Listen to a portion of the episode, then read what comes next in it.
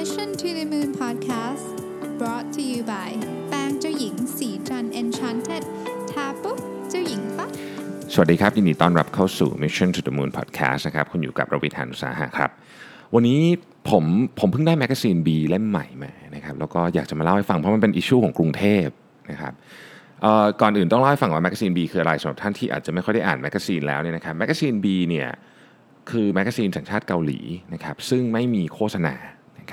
นะครับพริ้นสวยมากๆ และ 1 เล่มจะพูดถึง 1 เรื่องเท่านั้น ส่วนใหญ่จะพูดถึงเรื่องแบรนด์นะครับซึ่งฉบับที่ผมถืออยู่เนี่ยคือฉบับที่ 74นะครับเป็นเล่มล่าสุดนะฮะแบรนด์ซึ่งมีเยอะมากที่พูดในนี้เช่น Chanel นะครับอินสตาแกรมนะครับ L'Occitane นะฮะเอ่อ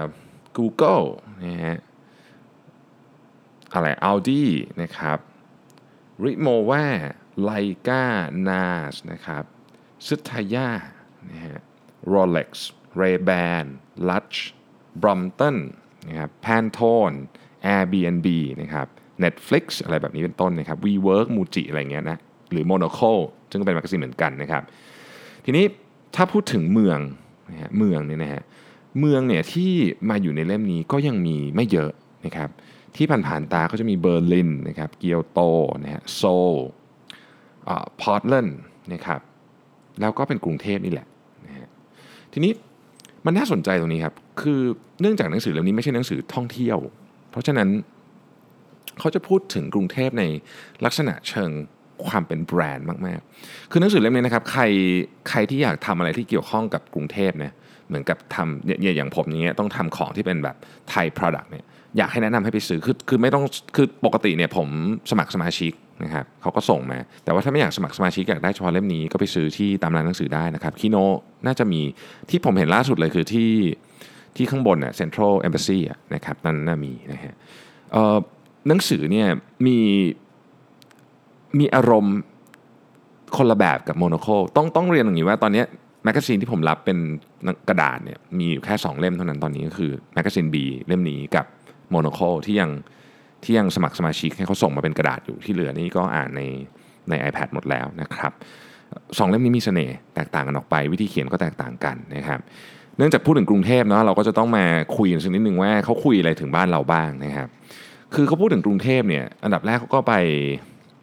คือลงมาปุ๊บเนี่ยนะครับเปิดมาปุ๊บเนี่ยก็เจอคอนเทนต์ part ที่ไปคุยกับนักท่องเที่ยวที่อยู่ที่สนามบินก่อนเลยนะครับที่สนามบินสุวรรณภูมิก็ไปสัมภาษณ์คนที่มาจากหลากหลายประเทศ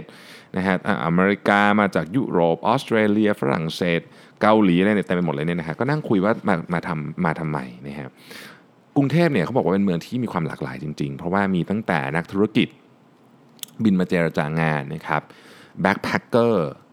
หรือคนที่อยากจะมา retire ก็มีมาพักผ่อนทีละเป็นเดือนก็มีนะครับ backpacker มาเที่ยวทั่วเอเชียก็ใช้กรุงเทพนี่แหละเป็น hub นะฮะหรือแม้แต่คนที่มาแสวงหาด้านจิตวิญญาณ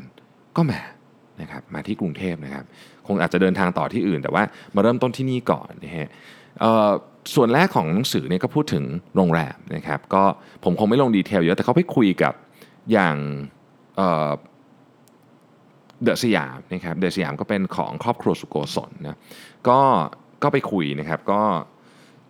พูดถึงคอนเซ็ปต์ ของเดอะสยามเดอะสยามเป็นโรงแรมที่สวยมากแล้วก็มีความเป็นไทยมากๆ แต่มีมีกลิ่นอายของความเป็น modern นะฮะก็ก็เล่าให้ฟังนะครับ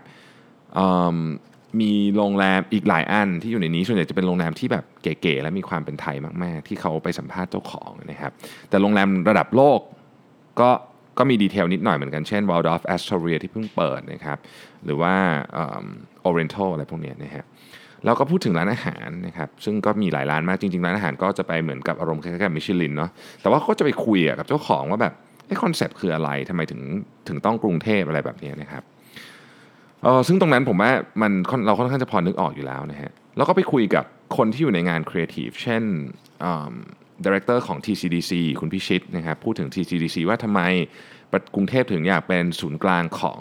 Design Center นะครับซึ่งเป็นนโยบายของรัฐบาลมาหลายรัฐบาลละนะฮะเราก็เป็น Creative City จริงๆนะฮะพูดถึงย่านเจริญกรุงนะย่านเจริญกรุงตอนนี้เป็นย่านที่คือถ้าใครได้ไปช่วงนี้นะครับจะรู้สึกว่าโอ้โหมันเจ๋งมากเลย มันมีของแบบเท่ๆร้านอาหารเท่ๆแบบร้านกาแฟที่แบบ คือคนทำอินกับกาแฟสุดๆ จริง ๆ แบบแบบต้องไปผมไม่ไม่รู้จะอธิบายอย่างนี้มันเป็นย่านที่แบบมีแบบมี culture แบบเจ๋งมากตอนนี้ แต่ว่า ช่วงนี้มันร้อนไงก็อาจจะคือคือบางทีร้อนมาก culture อาจจะไม่ค่อยอาจจะเหนื่อยเหมือนกันนะแต่ว่าเอาจริงๆแล้วดีเป็นย่านที่ดีมากตอนนี้นะครับเขาพูดถึงแบรนด์คอเคียนพูดถึงสตูดิโอคนทำสตูดิโอเป็นยังไงนะครับพูดไปสัมภาษณ์ graphic design ที่ทำสตูดิโอที่กรุงเทพเพราะว่าจริงๆ กรุงเทพเนี่ยต้องบอกว่าหลายท่านอาจจะไม่ทราบว่าจริงๆประเทศไทยเนี่ยเป็นเป็นแหล่งผลิตตั้งแต่คืองานตั้งแต่แบบ CG คอมพิวเตอร์กราฟิกดีไซน์สตูดิโอดีไซน์ที่ดังที่สุดในโลกก็อยู่ที่เมืองไทย ถ่ายหนังโฆษณาอะไรพวกนี้ไปจนถึงภาพยนตร์เนี่ยนะครับที่เมืองไทยนี่เป็นเป็นอุตสาหกรรมที่ค่อนข้างใหญ่ เพียงแต่ว่าเราอาจจะไม่ได้รู้เท่านั้นเอง เพราะว่าเขาไม่ได้มันไม่ได้เห็นอยู่ในพับลิกตลอด คือเราเห็นตอนงานมันเสร็จแล้วเราก็จะนึกว่าทำที่เมืองนอก แต่ว่าหลายอย่างเนี่ยทำมาจากประเทศไทยนะครับอย่างสตูดิโอดีไซน์ที่ที่ได้รับรางวัลเยอะที่สุดเนี่ยก็อยู่ในเมืองไทยนะครับ พูดถึงเสื้อผ้านะครับก็พูดถึงหลายแบรนด์นะอย่าง Stresses Stresses ขออภัยนะครับ ก็เป็นแบรนด์เสื้อผ้าที่มีเอกลักษณ์ชัดเจนนะฮะก็ไปคุยกับเจ้าของว่าเออทำไมทำไมถึงถึงทำเสื้อผ้าออกมาหน้าตาแบบนี้อะไรเงี้ย inspiration เป็นยังไงนะครับ อีกแบรนด์นึงที่ผมชอบมากคือแบรนด์เครื่องเขียนชื่อ Grey Ray สะกด G R E Y R A Y นะฮะผมอันนี้ผมเป็นลูกค้าเขาอยู่ผมซื้อมาเยอะเหมือนกันนะฮะเป็นเครื่องเขียนเก๋มากที่มองปุ๊บเรารู้เลยว่าเป็น made in Thailand นะคือเป็นแบบเขาทำของได้ดีมากนะฮะเขาพูดถึงพื้นที่ที่ที่เป็นพื้นที่ที่สวยนะครับ เช่น warehouse 30เนี่ยแถวๆนี้จะอยู่แถวๆเจริญกรุงนะฮะ warehouse 30 นะครับอะไร jam factory นะครับ open house ที่ central embassy นะครับลง1919 แล้วก็ paper smith ที่เกสรนะครับ อันนี้ก็เป็นร้านที่อยากให้แวะไปเผื่อใครมีเวลาเนะดีมาก แล้วก็พูดถึงหลายเรื่องนะครับ พูดถึงประเทศที่ว่าเรามีคลองเยอะมากนะครับเรามีคลองเยอะมาก เรามีคลองทั้งหมด 1,161 คลองที่ผมเพิ่งรู้นะฮะความรู้ใหม่เหมือนกันนะฮะเรามีพื้นที่นะครับของกรุงเทพโดยใช้คำว่าอะไรอะ official นะฮะ1,569 ตารางกิโลเมตรนะฮะมีคนอยู่นะครับ8ล้าน8แสนคนนะอันนี้คือ เข้าใจว่าอย่างเป็นทางการเนาะก็ต้องมีไม่เป็นทางการอีกเทียบกับเมืองขนาดใหญ่ อย่างเช่นโซลโซลมี 9.7 ล้านคนก็ใกล้เคียงกันนะครับ อัตราส่วนของผู้ชายกับผู้หญิงนะครับผู้ชาย 52.3 ผู้หญิง 47.4 นะครับเรามี 50 เขตนะฮะเราเคยเป็นเจ้าภาพเอเชียนเกมส์มาแล้วทั้งหมด 4 ครั้งนะครับเรามี museum กับ art gallery ทั้งหมด 73 แห่งนะครับเรามี shopping mall ทั้งหมด 58 แห่งนะครับ เรามีตลาดทั้งหมด 60 แห่งนะครับเรามีสวนสาธารณะ 32 แห่งนะครับเรามีตึกที่สูงเรียกว่า skyscrapers สูงเกิน 150 เมตรเนี่ยทั้งหมด 84 ตึกนะครับเราเยอะไหมนะฮะ ถ้าเกิดใช้เกณฑ์ 150 เมตรเนี่ยเป็นอันดับที่ 12 ของโลกนะครับ อันดับที่ 1 คือฮ่องกง อันดับที่ 2 คือนิวยอร์ก อันดับที่ 3 คือดูไบนะครับ เรามีร้านที่อยู่ในมิชลิน นะครับ list ทั้งหมด 217 ร้าน เทียบกับเมืองขนาดใหญ่อย่างเช่นโซลมี 191 ร้านนะครับเกียวโตมี 199 ร้าน เราดูเหมือนจะเยอะกว่า แต่ว่าอย่างเกียวโตจะมีพวก 3 ดาวอะไรเงี้ยเราไม่มีเลยไม่มี 3 ดาวนะครับเราเป็นหนึ่งใน ในเมืองที่รถติดที่สุดในโลกนะครับจากรายงานล่าสุดเนี่ยเมืองที่รถติดอันดับหนึ่งของโลกคือเม็กซิโกซิตี้ในประเทศเม็กซิโก อันดับ 2 คือกรุงเทพประเทศไทย และอันดับ 3 คือจาการ์ตาอินโดนีเซียนะครับแต่ส่วนตัวผมว่าจาการ์ตาติดกว่ากรุงเทพนะสำหรับคนที่เคยไปนะไม่รู้เราเห็นด้วยกันหรือเปล่าลองลองมาแชร์กันได้นะครับอะอันนี้น่าสนใจ วันที่คุณภาพอากาศแย่กว่ามาตรฐานของ WHO ของ WHO นะครับขอเน้นอีกครั้งหนึ่งนะครับเพราะว่าเรามีเวลาเราพูดเราพูดกันหลายมาตรฐานเหลือเกินนะครับ วันที่คุณภาพอากาศของกรุงเทพแย่กว่ามาตรฐานของ WHO เนี่ยอยู่ที่ 138 วันครับต้องบอกเลยว่าเยอะมาก เป็นปัญหาที่เราจะต้องต้องหาทางแก้ไขกันอย่างรวดเร็วนะครับในขณะที่กรุงโซลซึ่งมีปัญหาเหมือนกันเนี่ยนะครับอยู่ที่ 104 วันนะครับเกียวโตของญี่ปุ่นอยู่ที่ 13 วัน ผมทวนใหม่นะกรุงเทพเนี่ย138 วันนะครับโซล104 วัน เกียวโต 13 วันนะครับการเดินทางนะครับการเดินทางนี้เป็นการประมาณการนะครับการเดินทางในกรุงเทพมหานครเนี่ยคนใช้รถยนต์ส่วนตัว 38.1%นะฮะคนใช้รถเมล์และเรือ 37.2%พอๆกันนะครับ คนใช้แท็กซี่และมอเตอร์ไซค์18.9%นะครับ แล้วก็ที่เหลือคือ BTS MRT Airport Rail เอ่อ Airport Rail Link อะไรเงี้ยนะครับ อีก 5.8%นะครับ ความเร็วนะครับความเร็วในการเดินทางในช่วงเวลา rush hour คือช่วงเวลาที่รถติดเนี่ยนะครับ ความเร็วในการเดินทางของรถยนต์เนี่ยนะฮะขาเข้าเมืองอยู่ที่ 16.5 กิโลเมตรต่อชั่วโมง เอาจริง ๆ แล้วปั่นจักรยานปั่นได้เร็วกว่านี้นะขาออกอยู่ที่ 23.5 กิโลเมตรต่อชั่วโมงนะครับ GDP per capita นะครับ กรุงเทพไม่ได้เป็นอันดับหนึ่งนะฮะ GDP per capita เนี่ยอันดับหนึ่งคือระยองนะฮะ อันดับสองคือกรุงเทพ แล้วก็อันดับสามเนี่ยคือชนบุรีนะครับ รายได้นะฮะเฉลี่ยต่อครอบครัวนะครับ รายได้เฉลี่ยต่อครอบครัวต่อปีนะครับต่อปีอยู่ที่ 492,000 บาทนะฮะนี่คือในเขตกรุงเทพมหานครนะครับเทียบกับในเขตประเทศไทยทั้งหมดก็คือ 322,000 บาท นะฮะนี่รายได้เฉลี่ยต่อปี ทีนี้หลายท่านจะอยากรู้ว่าเอ๊ะแล้วของกินของใช้ที่กรุงเทพเนี่ยแพงแพงขนาดไหนนะฮะแพงขนาดไหน ถ้าพูดถึงราคาต้องบอกว่าเราค่อนข้างถูกเทียบกับเมืองที่อยู่ใกล้เราเช่นสิงคโปร์หรือโซลที่ประเทศเกาหลีใต้อย่างเงี้ยคือจริงๆ ถูกกว่าทุกอย่าง มีของบางอย่างที่แพงกว่าอย่างเช่นรองเท้าผ้าใบแบรนด์ไนกี้อะไรเงี้ยแพงกว่า แต่ว่าที่เหลือเนี่ยถูกกว่าหมด เช่นอ กางเกงยีนลีวายส์ก็ถูกกว่าเบียร์ก็ถูกกว่าแท็กซี่ถูกกว่า ตั๋วหนังถูกกว่ากาแฟกาแฟข้าวเครื่องอะไรถูกกว่าหมดนะฮะบ้านก็ถูกกว่าบ้านนี่ถูกกว่าเยอะนะ บ้านเนี่ยเราประมาณสักเอ่อ25%น่ะถ้าเทียบกับบ้านที่สิงคโปร์แล้วก็ประมาณสัก33%คือ25%คือถูกกว่า4เท่านะฮะแล้วก็ถูกกว่าประมาณ3เท่าถ้าเกิดเทียบกับบ้านที่ที่โซลแต่ประเด็นก็คือรายได้ของเราก็ประมาณนั้นเหมือนกัน นะฮะยกตัวอย่างรายได้นะครับ รายได้ต่อเดือนของคนที่กรุงเทพเนี่ยคิดคิดเลขคิดอ่าต้องต้อง convert เป็นดอลลาร์ให้นิดหนึ่งเพราะมันจะเทียบกับประเทศอื่นได้ อยู่ที่ 770 ดอลลาร์ต่อคนต่อเดือน รายได้เฉลี่ยนะ ซึ่งตีเป็นเงินไทยประมาณ 24,000 บาทนะครับในขณะที่ 7 770ดอลลาร์นะครับของกรุงเทพนะครับ แต่สิงคโปร์เนี่ยอยู่ที่ 2,800 ดอลลาร์4เท่าตัวนะฮะ4เท่าตัว ในขณะที่โซลเนี่ยอยู่ที่ 2,450 ดอลลาร์ ก็ประมาณ 3 เท่าตัวนิด ๆ รายได้ของเราเนี่ยเป็นไปในทิศทางเดียวกันกับราคาบ้าน ราคาที่พักอาศัยนะครับหมายความว่ารายได้ของเรากับที่พักอาศัยเทียบกับประเทศเมืองใหญ่ ๆ เหมือนกันแถวๆเนี้ยสิงคโปร์โซลเนี่ยเอ่อเป็นอัตราส่วนเดียวกันก็คือที่พักอาศัยเราถูกกว่าสมมติ 4 เท่าเทียบกับที่ที่สิงคโปร์แต่สิงคโปร์เขาก็รายได้มากกว่า 4 เท่านะครับแต่อย่างอื่นเนี่ยเราถูกกว่าไม่เยอะขนาดนั้น เช่นอะไรเดียเบียร์อย่างเงี้ยเราอาจจะถูกกว่าสิงคโปร์ครึ่งหนึ่ง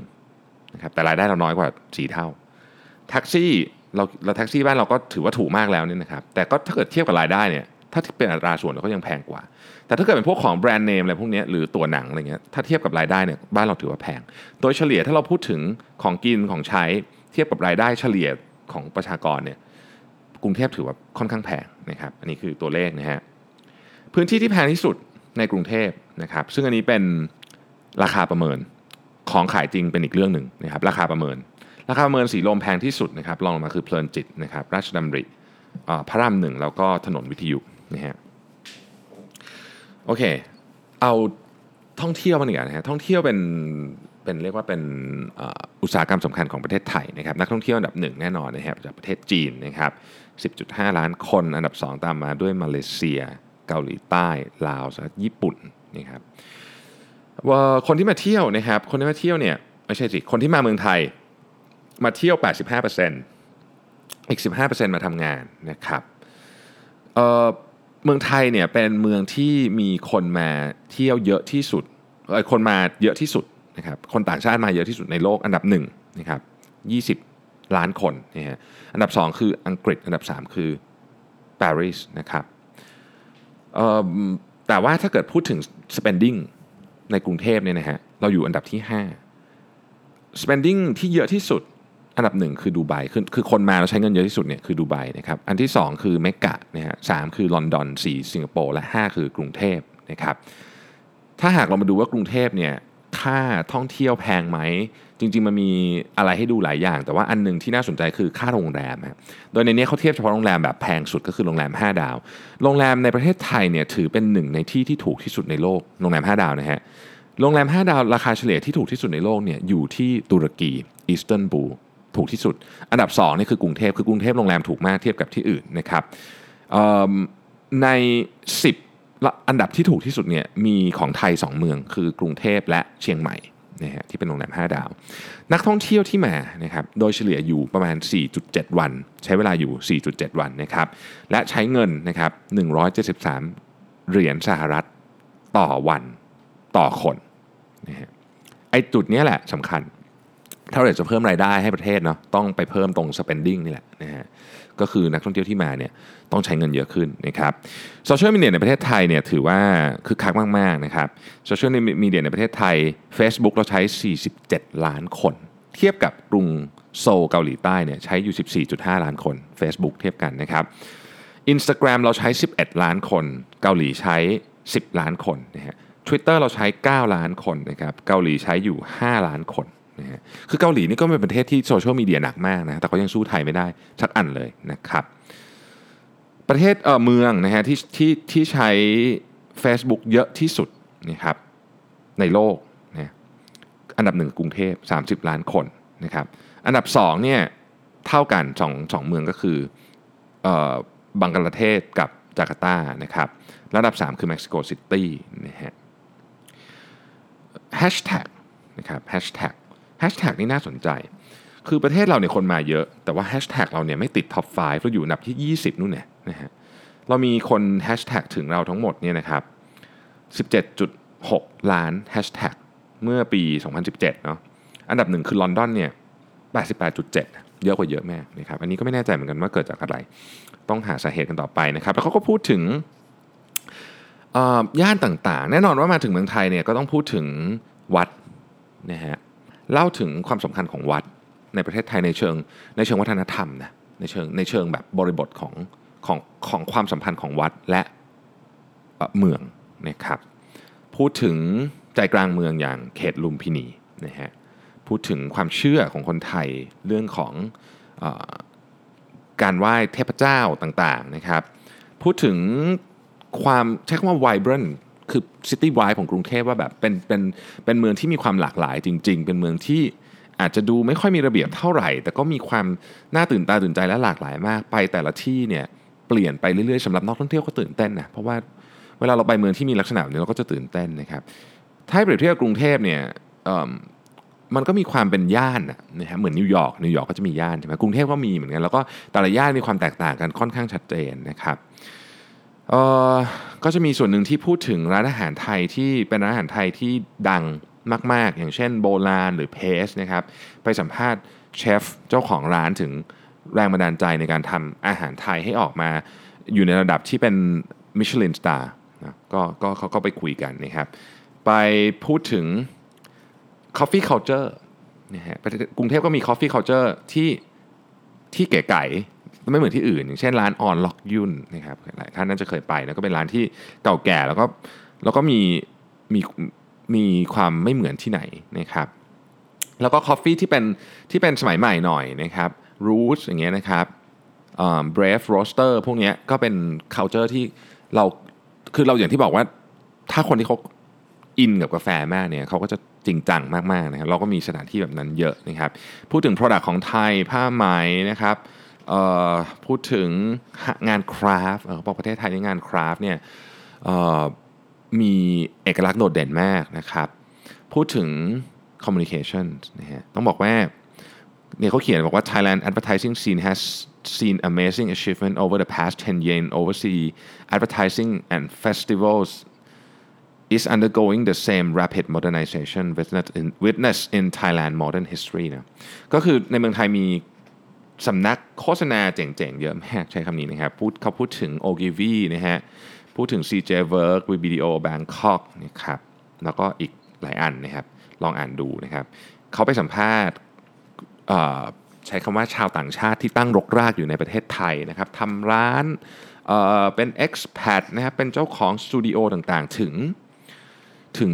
ความรู้สึกต่อประเทศไทยมีอันนึงผมชอบมากเขาบอกว่ากรุงเทพเนี่ยเป็นเมืองที่มี layer เยอะมาก คือมีอะไรซ้อนอยู่กับอะไรเยอะมาก แล้วเขาบอกว่าเป็นเมืองที่ต้องบอกว่า มีทั้งความสวยงาม ความน่ากลัว มีทั้งความเหงา มีทั้งความตื่นเต้น มีทั้งความเอิ่มเกรี้ยวกราดในขณะเดียวกันก็มีความสงบด้วยนะฮะคือคือเขาใช้ศัพท์แบบว่าเอิ่มฟังแล้วเออมันก็มันก็ไม่เหมือนที่อื่นจริงๆนะ ทีนี้ก็บอกว่าในกรุงเทพมีความสบายสบายเป็นเป็นเป็น attitude หลักเลยนะฮะอย่างคนนี้มาจากเกาหลีบอกว่าเวลาอยู่ที่โซเนี่ยเขาจะเกรงกว่านี้เยอะแม้เขาเขาเป็นคนเกาหลีแต่มาอยู่กรุงเทพเขารู้สึกว่าที่เนี่ยเอ่อคนไม่ได้ไม่ได้ judge เขาจากจาก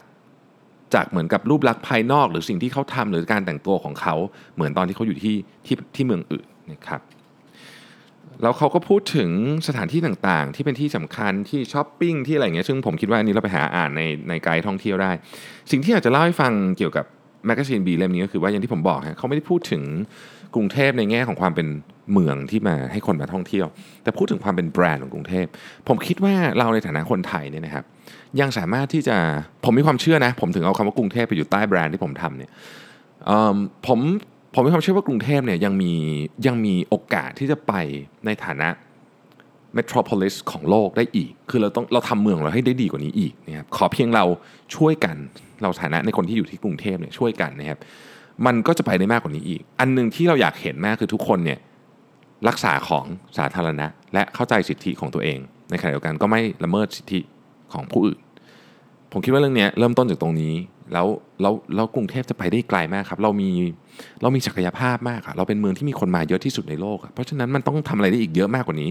เยอะๆเลยนะครับ ในขณะเดียวกันนะครับกรุงเทพก็ไม่ใช่เมืองที่อยู่ง่ายซะทีเดียวนะครับอย่างที่บอกค่าครองชีพสูงเนาะเทียบกับรายได้นะครับยังมีปัญหาอะไรต้องแก้อีกมากมาย เราเป็นเมืองที่รถติดนะครับรถติดก็เป็นทำให้เมืองมันไม่ productive เท่าที่ควรอะนะเรามีปัญหาอีกเยอะแม่แต่ผมคิดว่าถ้าเราช่วยๆกัน นะครับช่วยกันเลยแหละเยอะๆนะครับมันมันต้องไปได้เนาะโอเค ขออนุญาตจบท้ายไปสดนี้ด้วยขอ